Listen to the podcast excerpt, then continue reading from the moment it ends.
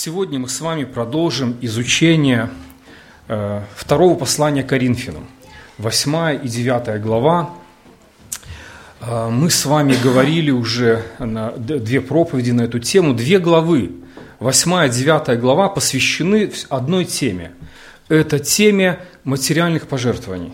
И сегодня уже будет третья проповедь на эту тему – и мы говорили о том, что вот эта тема денег, материальных пожертвований э, часто является такой болезненной темой. Ну, денег никогда не хватало. А, денег никогда не будет хватать. И поэтому подумайте, вот даже мы, мы готовы потратить свое время, мы готовы поработать, сделать что-то своими руками, предоставить что-то в пользование. Но вот достать из кошелька то, что заработано собственным трудом, пропитано потом, для многих людей тяжелее всего. И поэтому и, и слушать проповеди на эту тему эм, как-то многим тоже не очень хочется.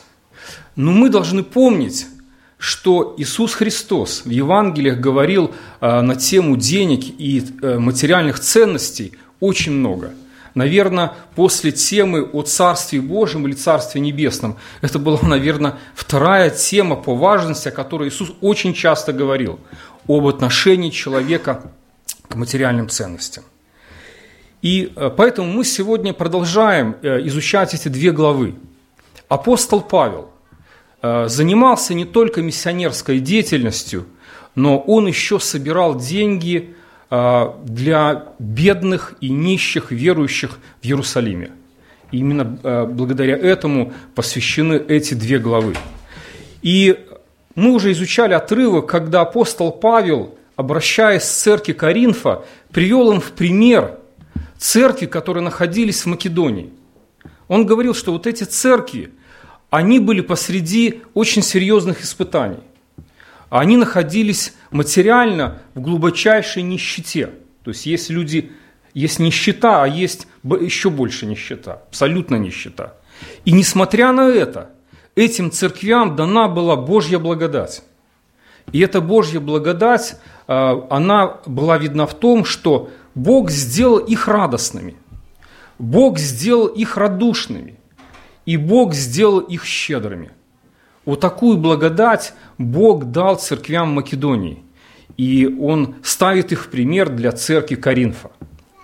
Потом апостол Павел в одном стихе рассказывает о жертве Иисуса Христа, что Иисус, будучи богат, оставил все для того, чтобы мы обогатились Его нищетой. И Павел жертву Христа связывает с материальным служением. Кажется, вот несовместимые вещи. Христос и деньги. Какая связь? И на самом деле апостол Павел хочет сказать, что наше материальное служение – это не просто ну, какой-то акт благотворительности. Это акт поклонения Иисусу Христу. Мы жертвуем ради Христа и ради Евангелия. На самом деле это отклик нашего сердца на то, кем является Бог в нашей жизни и что Он для нас сделал. И щедрость души человека – это не просто какое-то врожденное качество характера человека. На самом деле щедрость души – это действие Божьей благодати. Это Божья благодать, которая делает человека таким. И мы не можем не говорить на эту тему, потому что сам Иисус Христос сказал такие слова. «Блажение давать, нежели принимать».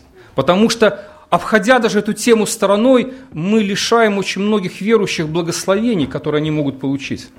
И далее апостол Павел хочет сказать, что тот человек, который имеет щедрое сердце, а, он может быть намного счастливее того, кто, может быть, имеет в мире больший достаток, больше какие-то материальные блага, но при этом скупой и жадный.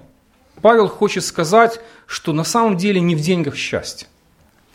И обращаясь к теме материальных пожертвований, он говорит, я даю на это совет. В восьмом стихе, если у вас открыта Библия, он говорит о том, что я говорю это не в виде повеления. Посмотрите, он очень как бы осторожно к этому подходит. Он хочет исключить материальное пожертвование, чтобы не возвести их в рамк закона, как это было в Ветхом Завете. Он говорит, нет, то, что я сейчас буду говорить, э, это совет – но подумайте о своей жизни. добрый и хороший совет, которым мы можем воспользоваться. Ведь это большое благословение, не правда ли? И вы, наверное, в жизни также испытывали благословение, когда кто-то давал вам хороший совет, которым вы воспользовались. Ну, может быть, в какой-то области, в которой вы не являетесь специалистом.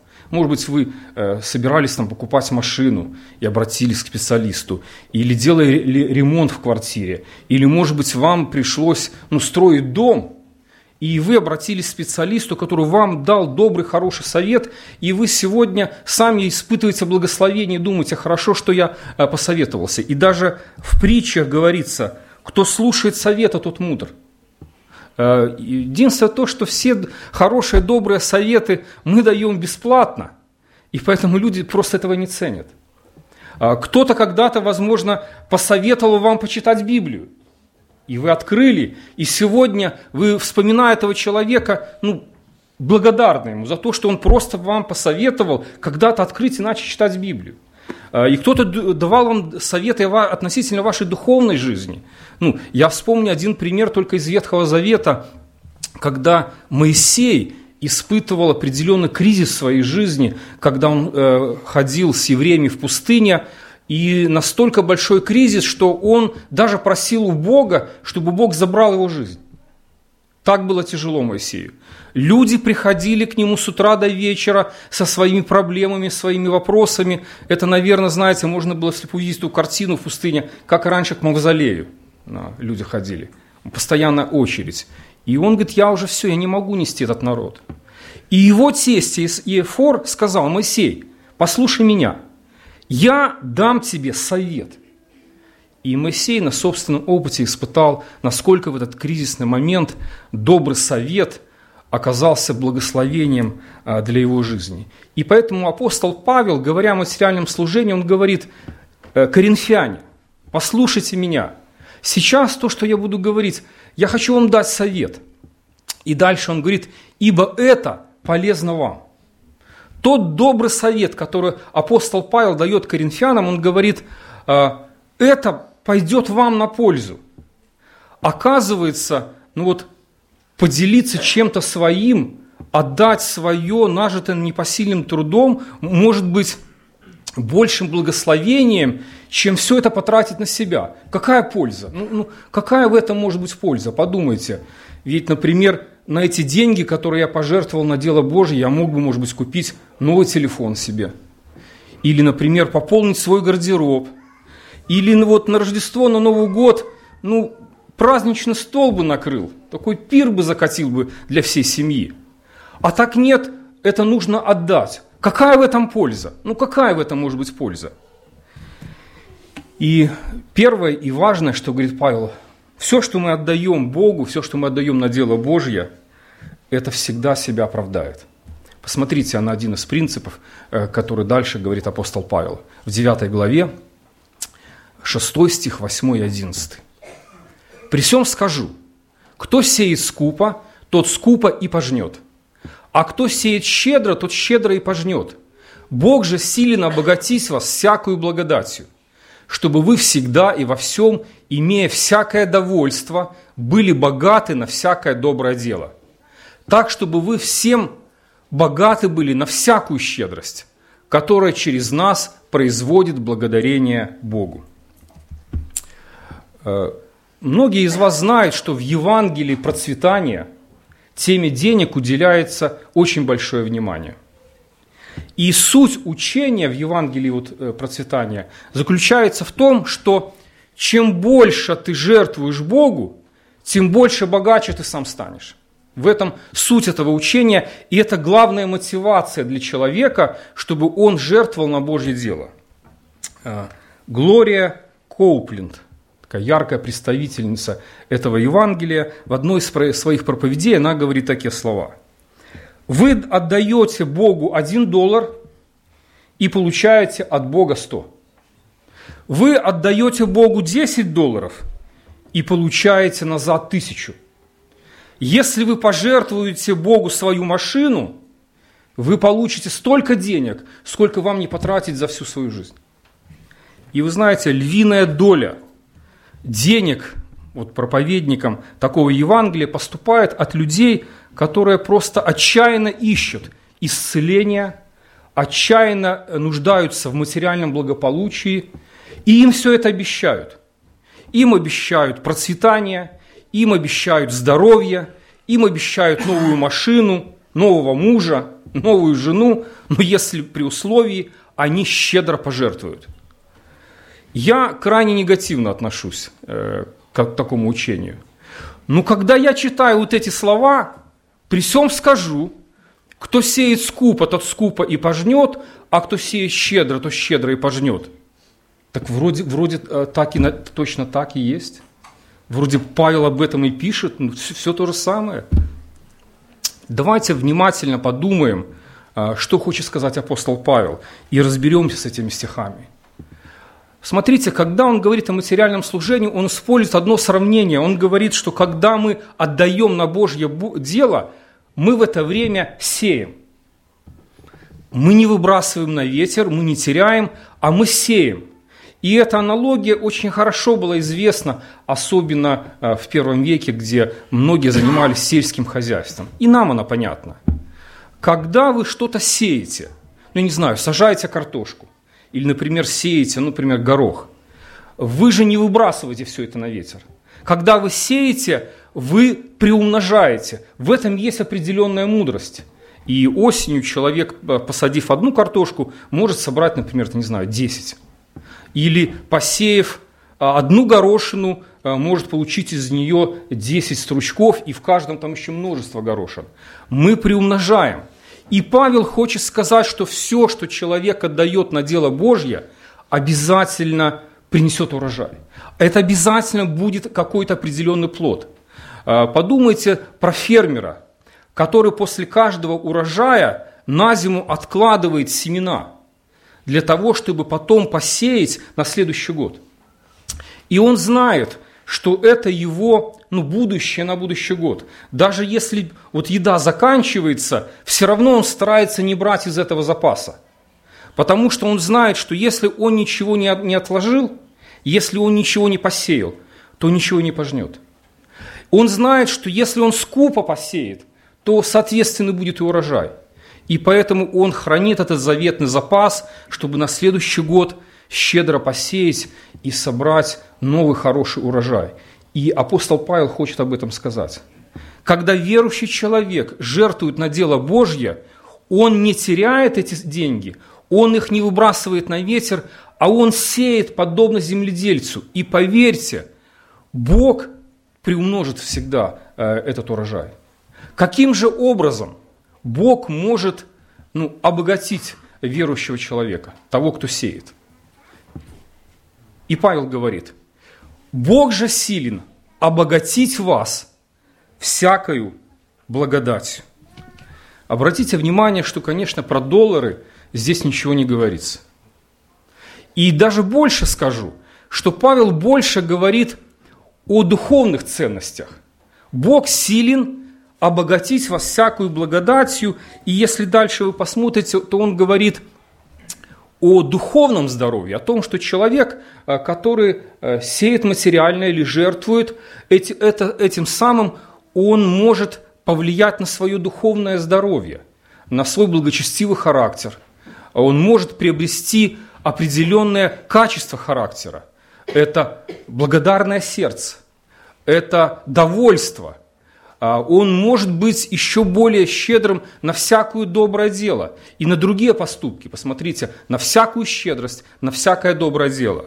А, если бы вас спросить, например, скажите за свою жизнь, что вы приобрели самое большое, самое ценное? Что вы считаете в своей жизни самым, самым ценным, что вы приобрели? Апостол Павел, когда писал э, своему э, духовному сыну Тимофею, который был молодым пастырем, он написал такие слова. «Великое приобретение – быть благочестивым и довольным». Великое приобретение. Оказывается, благочестивый характер и довольство – это приобретение, это может быть Божьим благословением от Бога в ответ на то, когда человек э, сеет материальное. Жертвует. И это приобретение, и поэтому довольство и благочестивый характер – это, как знаете, как мускулы у человека. Они не появляются вдруг сами, ниоткуда. Нет, их нужно тренировать и потом поддерживать в определенной форме. Точно так же благочестивый характер и довольство жизнью не появляется само по себе. Но когда человек жертвует Богу материально, Бог может благословить духовным. Подумайте, если вы отдали материальное, а приобрели Божью благодать в том, что вы довольны всегда и во всем, во, при всех обстоятельствах жизни. Скажите, вы потеряли или приобрели? Потому что на самом деле счастливый человек ведь не тот, кто имеет ну, много денег или большой достаток, а тот, кто может быть довольным при любых обстоятельствах жизни. Я э, такой, ну, может, пример приведу, как один отец богатой семьи, он хотел показать сыну урок, а, чтобы сын, сын оценил ну, то богатство, которое он имеет, большой дом, в котором он живет. И поэтому он взял сына в деревню на несколько дней, чтобы сын посмотрел, как живут бедные люди, и оценил, в каких условиях живет он. В деревню к бабушке на несколько дней. И потом он спрашивает сына, ну как, вот тебе понравилось? Э, путешествие, которое мы с тобой совершили. И сын говорит, да, папа, спасибо тебе большое. А что тебе вот запомнил, что тебе понравилось? И сын говорит, ты знаешь, папа, вот у нас дома одна собака, а у них во дворе четыре. У, у нас дома во дворе маленький бассейн, а там целая река, которой не видно конца. У нас вечером двор освещается лампочками, фонарями, а там, там так хорошо видны звезды. Спасибо тебе, папа, что ты мне показал, как вот на самом деле живут богатые люди. Посмотрите, как по-разному можно смотреть и оценивать, в чем суть богатства, ценности жизни. Совершенно по-разному. И поэтому довольство – это великое благословение, великое приобретение. Всем э, нам известен 22-й псалом, да, известно. Первый стих утверждения Давида. «Господь – пастырь мой» и я ни в чем не буду нуждаться. Кто из нас может вместе вот за словами Давида тоже сказать, Господь пастырь мой? Все, наверное, да? А кто может продолжить? Я ни в чем не нуждаюсь. Очень сложно продолжить вторую фразу, не правда ли? Когда мы думаем о том, что нам нужно и сколько, в чем мы нуждаемся, когда мы готовы составить целый список, что, что нам не хватает – и на самом деле это довольство, это состояние души, когда я доволен Божьим водительством в своей жизни. И это, это большое благословение. А скажите, а может ли Бог благословить э, человека материально в ответ на то, что он жертвует Богу? Конечно же, может. А, но Бог, я верю в то, что благословляет э, такого человека, который знает, как мудро распорядиться этим благословением что этот человек не поступит подобно э, безумному богачу из притчи. Помните, когда он получил большой урожай, перед ним стал вопрос, что теперь делать с этим урожаем? И какое он нашел решение этой проблемы? Сломаю старые житницы, построю новые. Душа, покойся, пей, веселись, ибо много добра у тебя лежит на многие годы. Как он захотел распорядиться этим богатством? Все потрачу на себя. Удовольствие, развлечение. Буду тратить, потому что на многие годы лежит богатство. И иногда вот на некоторых упаковках, там, да, э, которые мы покупаем, иногда написано «внимание». Да? Когда пишут «внимание», это значит, что вот дальше то, что будет написано, ну, на это нужно обратить осо- ну, особое внимание. И я хочу, чтобы сейчас то, что я скажу, вы были особенно внимательны. Если богатство души верующего человека меньше, чем его материальное богатство, в этом есть огромная опасность. Берегите сребролюбие. Берегитесь любостяжания. Если щедрость вашей души и ваше духовное богатство меньше, чем ваше материальное благословение, берегите сребролюбие. А, приведу пример одного человека, которого Бог благословил материально, но который знал, как правильно распорядиться этим богатством. И здесь Павел об этом говорит, что благословение может прийти в виде того, что человек еще больше будет богат на что? На всякое доброе дело и на всякую щедрость. Э, человек этот жил примерно 200 лет назад, родители были верующие, и они с детства его учили о том, чтобы ну, десятую часть всегда э, он отдавал Богу.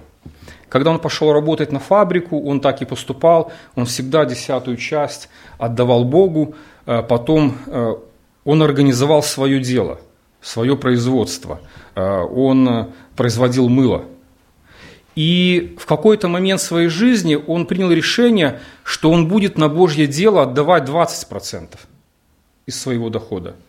Потом он решил, что будет отдавать 30%, потом 40%. К концу жизни э, этот человек 90% всех своих доходов отдавал на миссионерское служение. Сам жил только на 10%. Э, и его имя известно во всем мире, и я уверен, что многие из вас – вам знакомо его имя. Этого человека звали Уильям Колгейт. Может, зубную пасту вы покупали, не обращали на это внимания. Это один из примеров того, когда Бог может благословить и материально человека, но при этом он, он знает, как этот человек распорядится этим благословением. Потому что благодать в том, что Бог делает – человека способным на всякое доброе дело и на еще большую щедрость. Итак, первый важный принцип, о котором хочет сказать апостол Павел. Все, что мы жертвуем Богу, это всегда принесет свой плод. И Бог может обогатить нас всякую благодатью. Я привел вам только несколько примеров этой благодати. Совершенно разнообразно Бог может э, принести благословение такому человеку. Второе, что я хочу сказать – не я хочу сказать, а апостол Павел, что материальное служение объединяет верующих в теле Христовом. Это такой символ христианского единства. Посмотрите, как дальше об этом говорит апостол Павел. 9 глава, обратите на 12-13 стих. 12-13 стих. «Ибо дело служения сего не только восполняет скудность святых, но и производит во многих обильное благодарение Богу. Ибо, видя опыт всего служения, они прославляют Бога за покорность исповедуемому вами Евангелию Христову и за искреннее общение с нами и со всеми. Молясь за вас по расположению к вам, за преизбыточествую вас благодать Божию. Павел рассматривает материальное служение как символ христианского единства. Вспомним, Павел собирает средства э, у церквей, христиан-язычников для верующих еврейского происхождения. Э, и в первом веке были определенные проблемы между евреями и язычниками.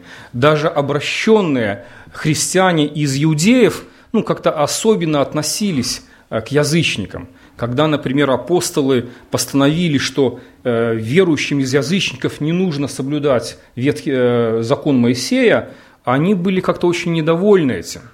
Э, и даже не хотели даже садиться с ними вместе за один стол с язычниками, даже называли их собаками.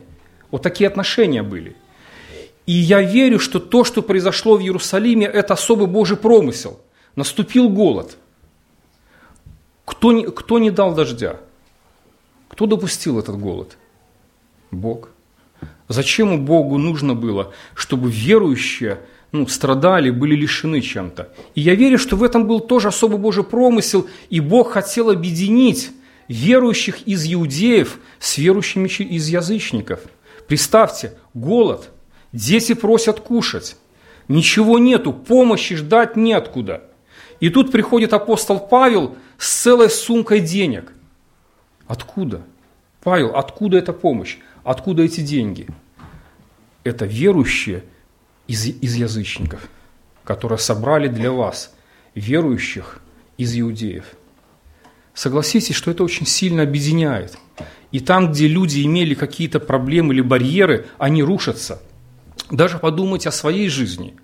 Если в вашей жизни были какие-то люди, которые вам помогли, когда вам было ну, особенно трудно – у вас с этими людьми складываются особые отношения, не правда ли? Потому что эти люди показали, что вы для них дороже, чем деньги. Именно вы для них дороже. А,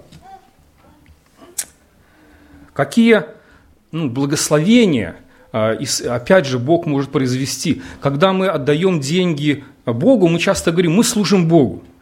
Что Бог сам приобретает от того, когда мы участвуем в материальном служении? Что Бог может приобрести? Смотрите, Павел говорит, а, люди начинают благодарить Бога. У них меняется отношение к Богу. А, нет ничего лучшего для Бога, когда человек, который славит Его имя, не правда ли? Когда человек Его благодарит. Мы можем сами благодарить Бога, а можем сделать так, что благодаря нам другие будут благодарить Бога. Если мы откликнемся на нужду человека, и человек в этом увидит Божью помощь. Я, я вспоминаю, знаете, один такой пример. У нас бабушка как-то вот подымалась по ступенькам, и я просто помог ей подняться на крыльцо. Я помню, что прошло там несколько лет, и она вспоминает этот случай. Вот, вот, вот для, он для нее запомнился. Она говорит, помните, вот два года назад вы помогли мне вот подняться по крыльцу. Это ж Бог мне помогает. Он же меня не оставляет. Он во всем, в каждой мелочи мне помогает. Смотрите, вот вроде незначительная вещь, которую ну, вы сделали для этого человека. Человек это воспринимает как Божью помощь, и его сердце благодарно Богу. У человека меняется отношение к Богу. Посмотрите, Павел говорит, что у людей меняется отношение и к людям – их сердца становятся благодарными. Я вспоминаю, э, мы как-то молились и помогали даже материально вот Паше Ключнику, когда у него, у него была болезнь, и он ну, не с нашей церкви, мама ходит к нам в церковь. Ну, я помню, что когда Паша приехал сюда маму забирать, и первое, вот когда мы с ним встретились, первое, что он сказал, я молюсь за вашу церковь. Я так благодарен Богу, что в тот момент вы откликнулись и помогли мне. Вот один из примеров того, когда мы можем сделать так, что другие будут благодарить Бога. И Христос говорил об этом, помните, «Э, творите добрые дела ваши, чтобы люди, видя это, прославляли Бога, прославляли Отца Небесное. И как мы можем это сделать? Если мы откликнемся на чью-то нужду, если мы поможем другому человеку. У нас в прошлое воскресенье проповедовал один из пастырей из церкви Воскресения, да, Стас Бокун. Я помню, что вот в том году они тоже обращались к нам с просьбой, э, в летний период, они сейчас строят новое здание церковное, в летний период у них закончились деньги, а были рабочие, и, и, и не хотелось терять это время. Вот как раз летний период, когда можно много э, что построить. Они обратились к нам с просьбой э, одолжить деньги – вот на этот летний период, чтобы стройка не останавливалась, и потом как бы отдать. И мы вот мы, мы им одолжили деньги, э, зимой это они все вернули, но они очень благодарны, и э, пастырь церкви говорит, вы знаете, вот мы скоро здание достраиваем, если у вас будет проблема и нужда с помещением, и вам негде будет собираться, вы можете собираться в нашем, в нашем здании. Согласитесь, что ну, у нас и так было, например, с этой церковью э, ну, дружба долгие годы. Но когда мы откликаемся на нужды друг друга, каким-то образом мы еще ближе друг к другу. Посмотрите, здесь говорится о том, что а, они будут, они захотят иметь искреннее общение с ними. Если до этого, например, церковь а, христиан-иудеев особо не общалась с христианами-язычниками, то после этой помощи они захотели встретиться и иметь искреннее общение. Если раньше они не знали, что есть какие-то церкви в Македонии, как они там живут, в каких обстоятельствах они находятся, а теперь они хотят молиться за эти церкви. Смотрите, какое благословение могут испытывать христиане. Поэтому Павел видел материальное пожертвование – это то, что объединяет нас э, в церкви. Он смотрел на церковь как на общение верующих, которые проявляют свою любовь и заботу друг к другу на деле. И вот дальше он об этом также скажет. Посмотрите, еще на один стих, чем заканчивается 8 глава, 24 стих. «Итак, перед лицом церквей дайте им доказательства любви вашей, и того, что мы справедливо хвалимся вами. Оказывается, материальное пожертвование – это конкретное дело, которое мы можем сделать, и есть, это есть выражение нашей любви к Богу и людям. Это отклик на весть Евангелия. Как-то приводил пример, напомню, э, в одной церкви э, человек проповедовал, а впереди сидел один э, брат и очень эмоционально реагировал на проповедь. И, почти, и всегда, через сколько там секунд, он выкрикивал «Аллилуйя! О, аллилуйя!» Очень мешал проповеднику говорить. И он увидел, как один человек подошел к нему и что-то на ухо ему сказал. И тот замолчал и больше не выкрикивал «Аллилуйя!» И проповедник у него спросил, что вы такое ему сказали, что он прекратил э, э, кричать «Аллилуйя». Он говорит, не, я просто ему сказал, что, брат, я вижу, что ты очень сильно любишь Бога. А у нас в церкви очень много бедных. Может, ты бы пожертвовал деньги для бедных. И почему-то после этого он уже больше не, выкрикивал «Аллилуйя». И Иоанн говорил, давайте будем любить не только словами, но делом. И апостол Павел обращается к церкви в Коринф. Он говорит о том, что еще год назад, когда они услышали о нуждающихся верующих в Иерусалиме, они сказали, да, мы готовы помочь. Но прошел год, и они ничего еще не сделали. Их слова не были подтверждены никаким делом. И поэтому Павел говорит, пришло время дать доказательства – что вы действительно искренне любите верующих людей в Иерусалиме, которые стали в нищете и испытывают голод. Где дело конкретно, где доказательства вашей любви? И поэтому я бы сказал так, подводя итог, что учение о деньгах, знаете, в Евангелии процветания ничего общего не имеет с учением Библии о материальном служении. Апостол Иаков говорит просто.